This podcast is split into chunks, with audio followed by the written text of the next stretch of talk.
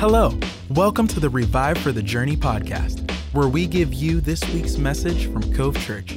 We pray that it blesses you and helps you grow deeper in your journey with Christ. Enjoy. Well, hey there, Cove Church. Uh, my name's Brandon. If we've not met, welcome in. It's great to be with you. Uh, this weekend, uh, we celebrate Palm Sunday. And uh, so it's, it's, great to be with you, whether you're tuning in uh, Sunday morning or, or Saturday night. Uh, it's, just, it's just great to have you. I sense the Lord uh, place on my heart maybe a word for some of you that would be a, a, word of encouragement that, that may land and find you in kind of hopefully in the exact place where you're at in your life. Let me explain. Um, one of my favorite authors, his name is Os Guinness, and, and he's quoted as saying this that contrast is the mother of clarity. And so, um, my sense is that some of you, you're on this journey with Jesus, you're on this journey of discovery, and you're finding that as you contrast Jesus, the claims of Jesus, who he is, um, what God may be doing and up to in your life with what's going on um, elsewhere in your life, maybe away from Jesus, you know, kind of in the world, or maybe having been far from God. And as you look at this contrast, some things about the love of God in your life are becoming more and more clear. Maybe illustrated in kind of the classic Palm Sunday um, uh, text in Scripture, in John's Gospel at least, this idea of the triumphal entry, which is generally the text on a Palm Sunday. The Bible says there, I don't know if you've ever noticed it before, or maybe you're unfamiliar with your Bible. The Bible says that there were people who were engaged in a religious festival, Passover festival.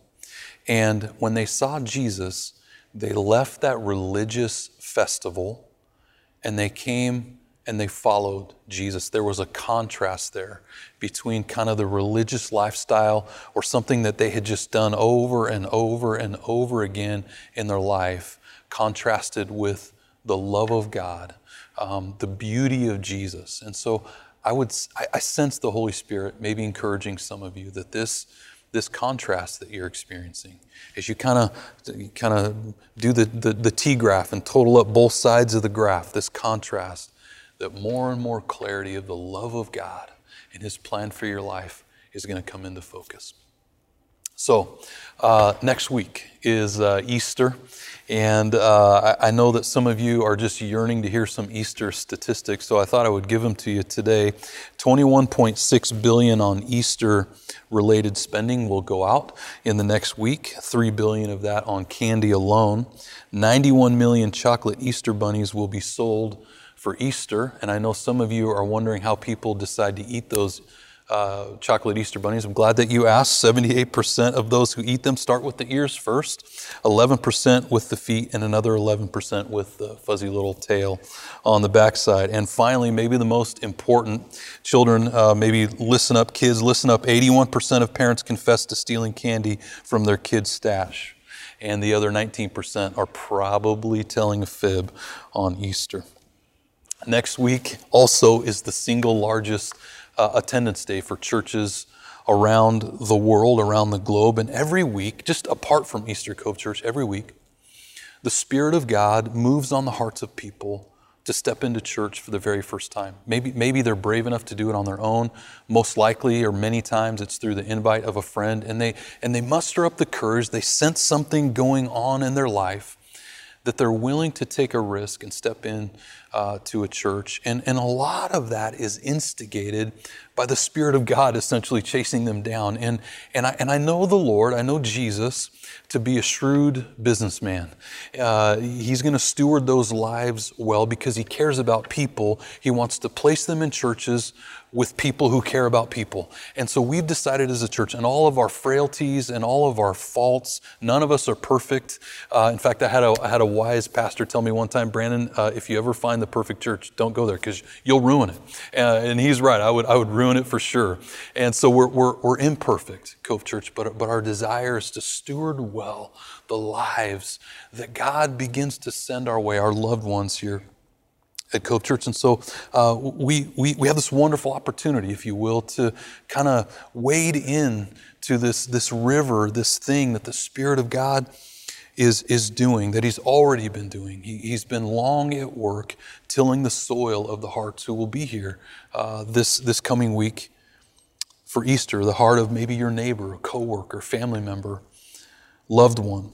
And so, our big idea today, I want you to write down, maybe take a, a screenshot of it. We're born fishers of earthly destinies, but we're reborn to fish for eternal destinies. Let me say it again. We're born fishers of earthly destinies, but we're reborn to fish for eternal destinies. There's this, um, there's this interesting little, uh, I'll call it a formula. It's not really a formula, but there's this rhythm, this pattern, if you will, in Scripture. I, I, would call it find, tell, and bring. That's not original to me. I'm sure many pastors have, have taught this. Um, in, in, terms of when it comes to evangelism or, or um, sharing the gospel or bringing people to faith or introducing people to Jesus, however you want to think of that word, the idea of evangelism, find, tell, and bring. Here's what I mean by that. In John chapter 1, uh, there's this guy named Andrew, and he has a brother named Peter. Maybe you've heard of him. And uh, Andrew finds Jesus. He goes and tells his brother Peter about Jesus, and he brings him to Jesus. He's like, Hey, I, I, think I found the Messiah. Why don't you come decide for yourself? A few verses later, there's a guy named Philip and a guy named Nathaniel. Philip finds Jesus. He goes and gets Nathaniel, and he brings him to Jesus. A few chapters later, John chapter 4, the woman at the well, uh, she meets Jesus. She goes and tells, uh, uh you know, her, her her village about Jesus and brings them to Jesus. Like, hey, I think I found the Messiah. Why don't you come decide for yourself? This idea of find, tell, and bring. Uh, but that's not the only way. It's, it's a way that this, this idea of evangelism works. There's, there are many ways that people come to Jesus. In fact, we can't turn our nose down at, you, you know, maybe uh, open air crusades or tent revival meetings or, you, you know, street preaching or, you know, any of that. I, I, know that there's, you know, kind of the bullhorn and the soapbox. I understand, but let me give you a few examples uh, of why we, we can't dismiss uh, and say that there's only one way of evangelism. Uh, I have a, a young man that I know, and he interned in one with us in one of the churches that we pastored, and um, he was far from God. He was in Portland, had a backpack uh, full of what he would say ungodly music, and it was basically a pharmacy in his backpack, if you know what I mean. And uh, this couple, this husband and wife, were down on the waterfront, and they were just sharing the gospel. They were witnessing, if you will. They were street preaching, if you will. And they saw him, this young man, engage with someone else who basically did not have his best intentions in heart. And so one of them kind of interrupted, intercepted that meeting. And the other one kind of sectioned him off, this young man, and began to share the love of God with him in, for his life. And he was so overcome by the Holy Spirit, what the Holy Spirit was doing, he took his backpack off and threw it in the Willamette River. And, and he's never been the same. Yes, some ups and downs. It's been, it's been a hard journey in many ways in his life. But God used that. This church, for instance, was born out of multiple revival meetings, tent revival meetings. Uh, the picture on your screen you're going to see is from 1973.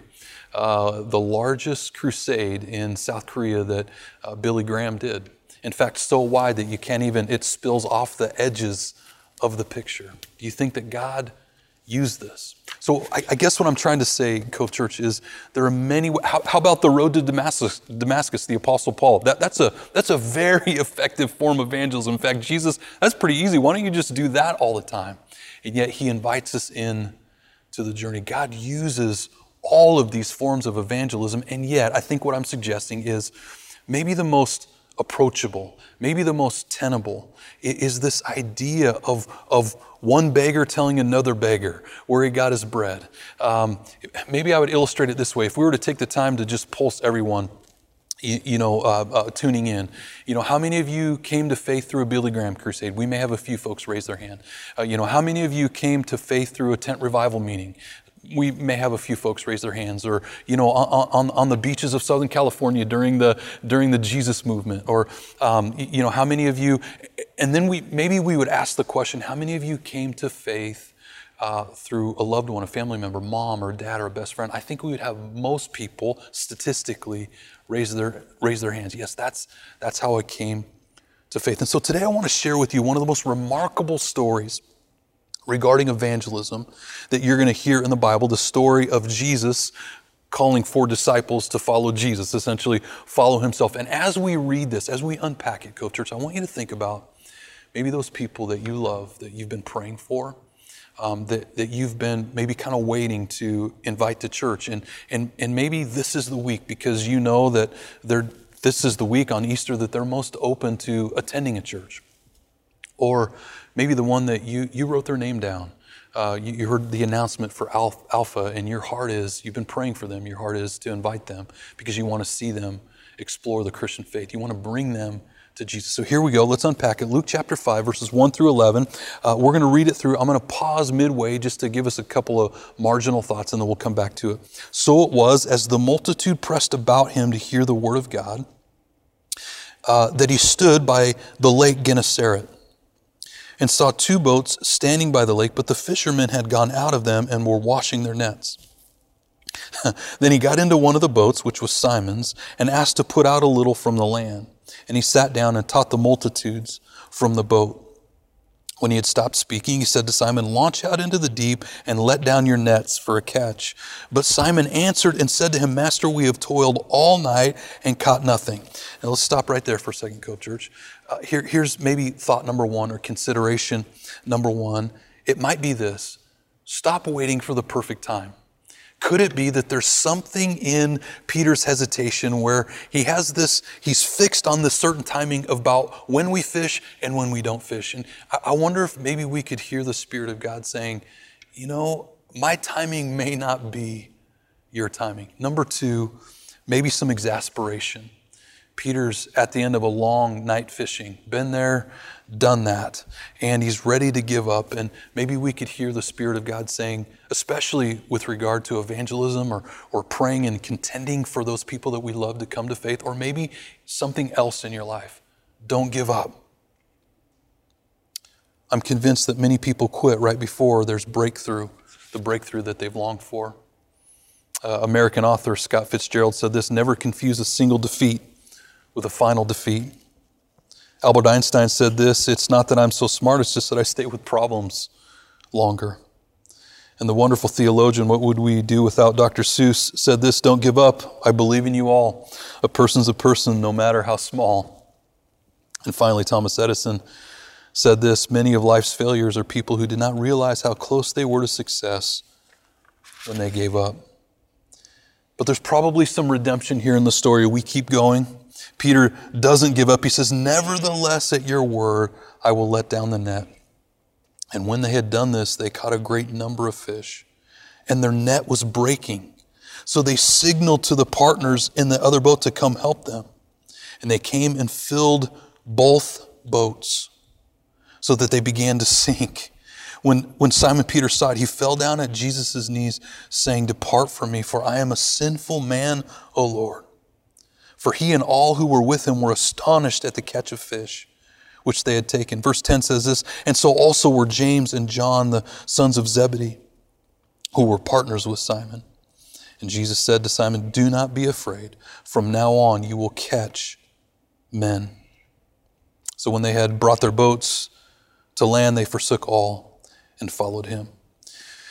So, Cove Church, let me give you just a, a, a little bit of um, some background, the setting, what's happening in and around this, this story. First of all, let's start with the Lake Gennesaret. This is also called in Scripture the Sea of Galilee or the Sea of Tiberias. When you, when you see those names, uh, it, it's, it's the same geographical location, it's the same Lake Tiberias for one of the larger townships uh, in and around the Sea of Galilee or the, or, or the Lake, Lake of Gennesaret. And so there, there were, um, it's about eight miles wide, about 13 miles long. It sits about 650 feet below sea level. And so as you approach it, as you can kind of see from the picture on your screen, it almost creates this natural amphitheater. If you've ever been around the water, maybe camping on a lake, and, and there's a boat maybe 100 or 200 yards even out, out in the middle of the lake, but you can hear them talking at a, at a normal tone, the, the, um, the, the bounce of their voice, how their voice carries along the water. Jesus, it would seem, used this as a bit of a natural amphitheater to teach the crowds. It's a gorgeous place, fertile soil. And uh, in Jesus' day, in and around Galilee, the Sea of Galilee, there were about nine townships, most of them with no less than 15,000 people. So, what's happening in and around this story, in and around this text? Jesus uh, has just gone through the, the desert, the temptation. He's been rejected in his hometown of Nazareth. And so he, he, he he travels northeast to the Galilean region, and it's almost like he goes on this, this, this teaching and healing circuit in these townships. And, and one of the places that he actually enters is uh, Simon Peter's home, and he heals his mother in law. That's an amazing thing right there. He heals a, a, a mother in law. I'm just kidding. I love my mother in law. And at, at one point in chapter 4, the Bible says that when night had fallen, the people brought out all the sick and the lame and the, and the demon possessed, and he healed them all. And then when, when daylight came, he went to a deserted place. But, but people were so hungry and so thirsty that they went to Jesus. They found him there, essentially chased him to the, the lake of Gennesaret, the Sea of Galilee, and they were crowding in so tight that they, it's, it's like they pushed Jesus into the water. So maybe you can imagine this crowd of people. Jesus now is kind of ankle deep in the water. He sees a couple of boats here tied together on the sea The fishermen are, uh, after a long night of fishing, they're up cleaning their nets and the beer cans and the pop bottles and the you know sunglasses and mending their nets. And Jesus just he doesn't he just climbs right into one of the boats, and he says, "Hey, oh, this is Peter's boat." Uh, imagine that. And he says, Hey, Peter, can you just push out? I want to use this as a pulpit to teach the crowd. Peter isn't fishing. Peter, I think, Cove Church is now the fish. It's, it's, it's like fish on. And so, he, again, let me, let me add um, a, a, few layers to this. I think there's a subplot just as important as, as maybe the main plot of Jesus teaching a crowd. Peter's up here cleaning, drying, mending, his net. And Jesus has not officially asked him yet to follow him. They've had a few brushes, healed his mother in law. He's hearing rumors about, you know, the lame walking and, and, and the demon possessed, uh, you, you, know, um, being freed. And so I think Peter's probably got one eye on his nets and one eye and one ear on Jesus. And I think both eyes of Jesus are on Peter. He begins to teach and he finishes up. And then Jesus asked Peter, the professional fisherman, to do something well, I, think probably kind of stupid. Uh, he asked him to cast his net into the deep. Why would you say that, Pastor Brandon? Because after um, fishing all night to launch out into the deep into broad daylight, when a fisherman knows this is not the time that we fish, after toiling all night, having caught nothing at the time that we normally fish, and finally to cast these nets into the water that I just finished cleaning and mending and pulling God knows what out of. You want me to do it all over again. I'm ready to go home to be with my family and go to sleep. I remember when um, Joy and I planted the church in Vancouver, Rhapsody Church, and uh, I worked multiple jobs at the time. One of them, I was cleaning carpets.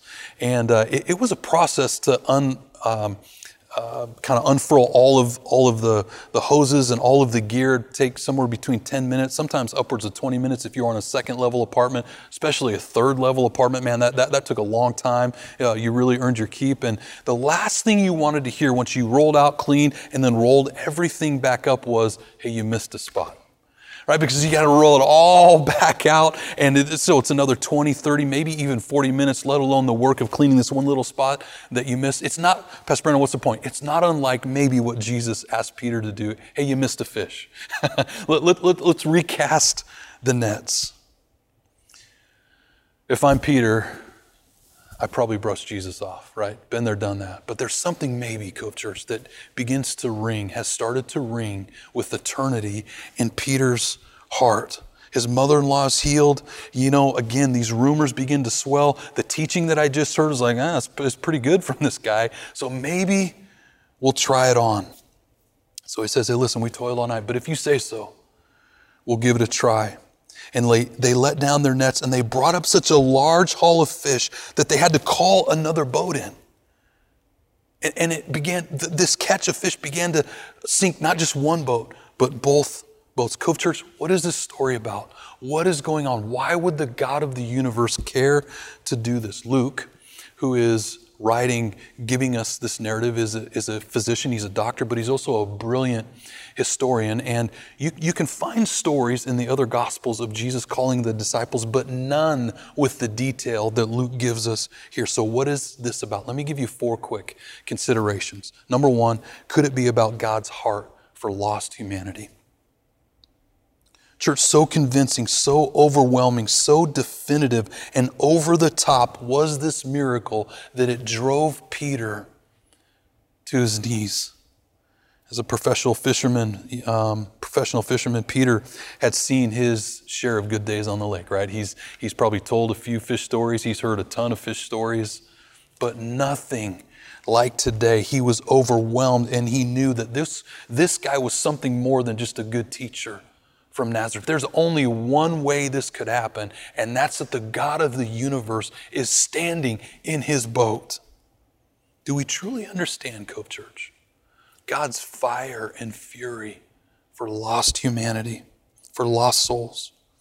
In case you're unaware, the, the, the plan, God's grand mission from Genesis to Revelation is one of redemption. It's one of reconciliation. It's one of going after the lost. Luke 15, the, the lost coin, the lost sheep, the running father, the lost son that, that Pastor Aaron talked with us about here a few weeks ago. And it wasn't just a few fish or even a good day on the lake. This was an obscene, ridiculous haul from the sea.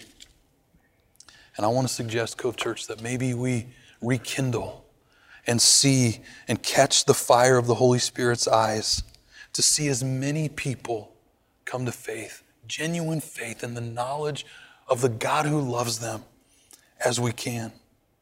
I think this was followed up, obviously it was, with Peter on the day of Pentecost, right?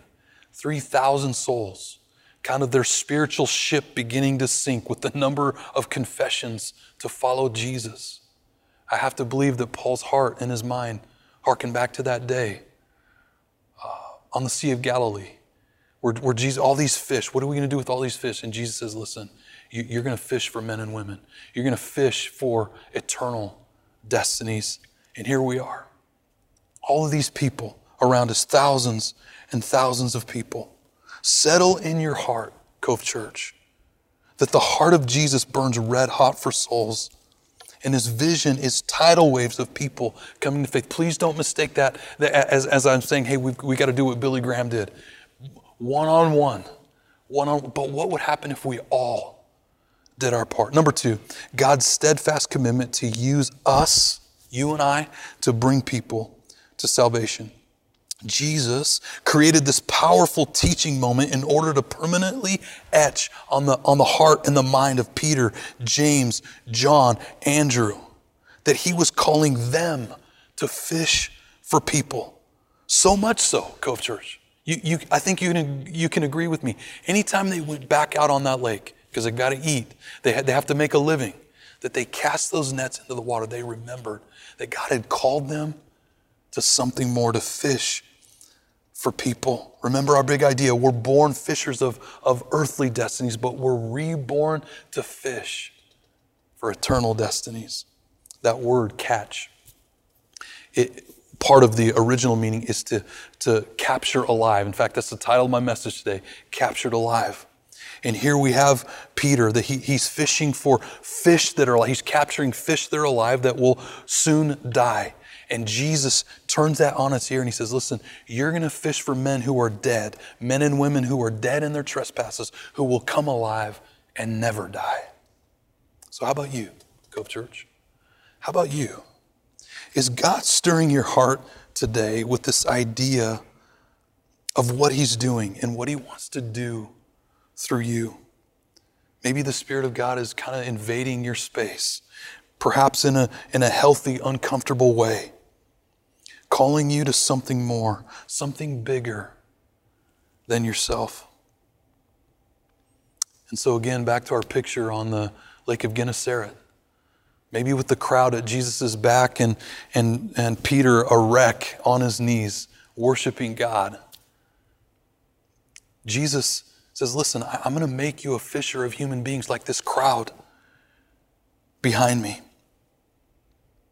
And he desires to use you as well, Cove Church. And I wonder what your response has been. Has it been, nevertheless, at your word? I know, you know, you're tired, you're fatigued. But God, if you say so, or has it been, you know what? Been there, that we've toiled all night. I'm ready to go home. God has hands and feet at the risk of perhaps an overused metaphor. And it's you and I, Cove Church.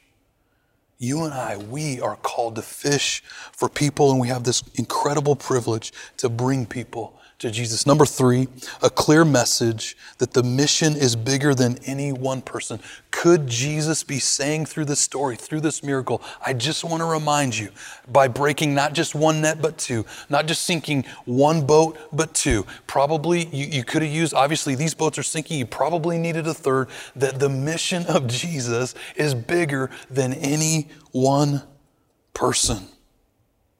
God's vision for souls. Cove Church is bigger than any one winsome personality, any two great preachers, or our story, four people or two boats. It, it, it's bigger than any great singer or great musician, or, or a Luis Palau or, or a Billy Graham.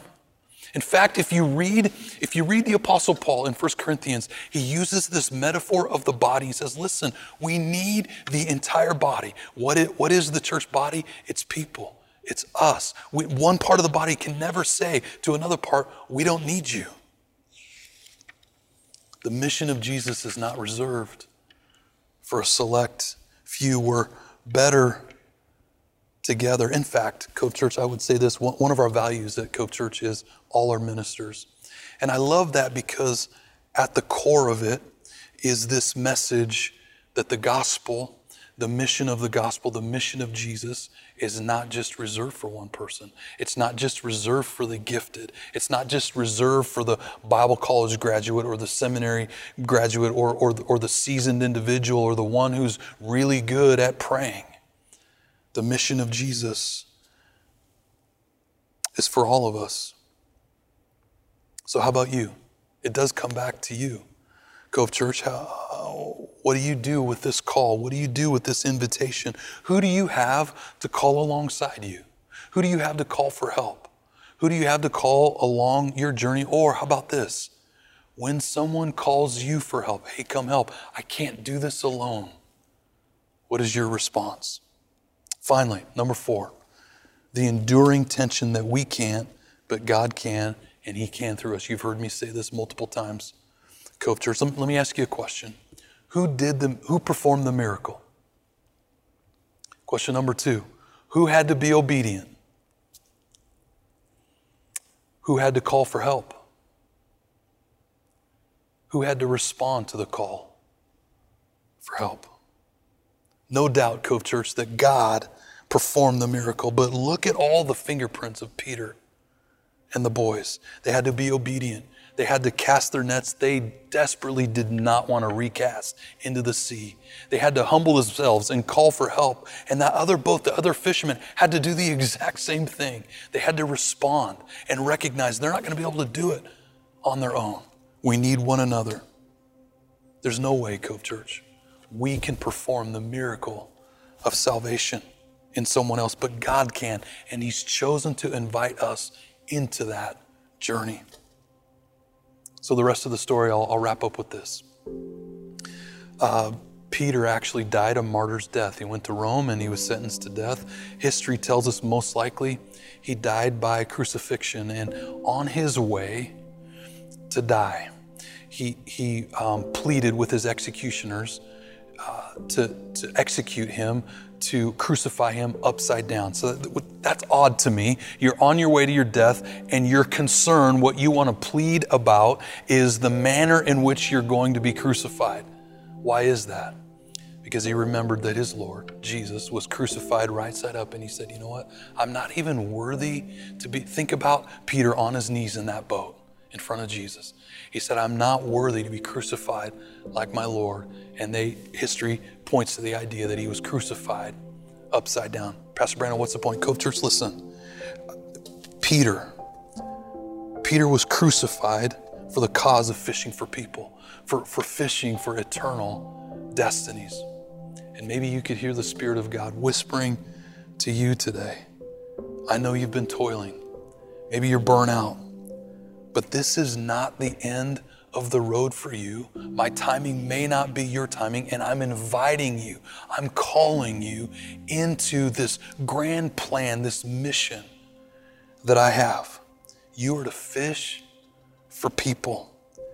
And the Spirit of God, I can hear the Spirit of God encouraging us that I'll be with you, I will help you.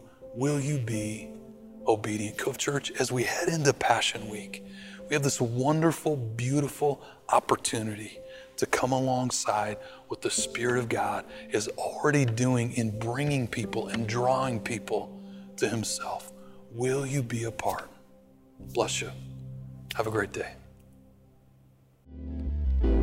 Thanks for joining us. We hope you enjoyed this week's message. To stay connected with all things Cove Church, visit our website, covechurchpnw.com, or on all social media platforms at Cove Church PNW. We'll see you next time.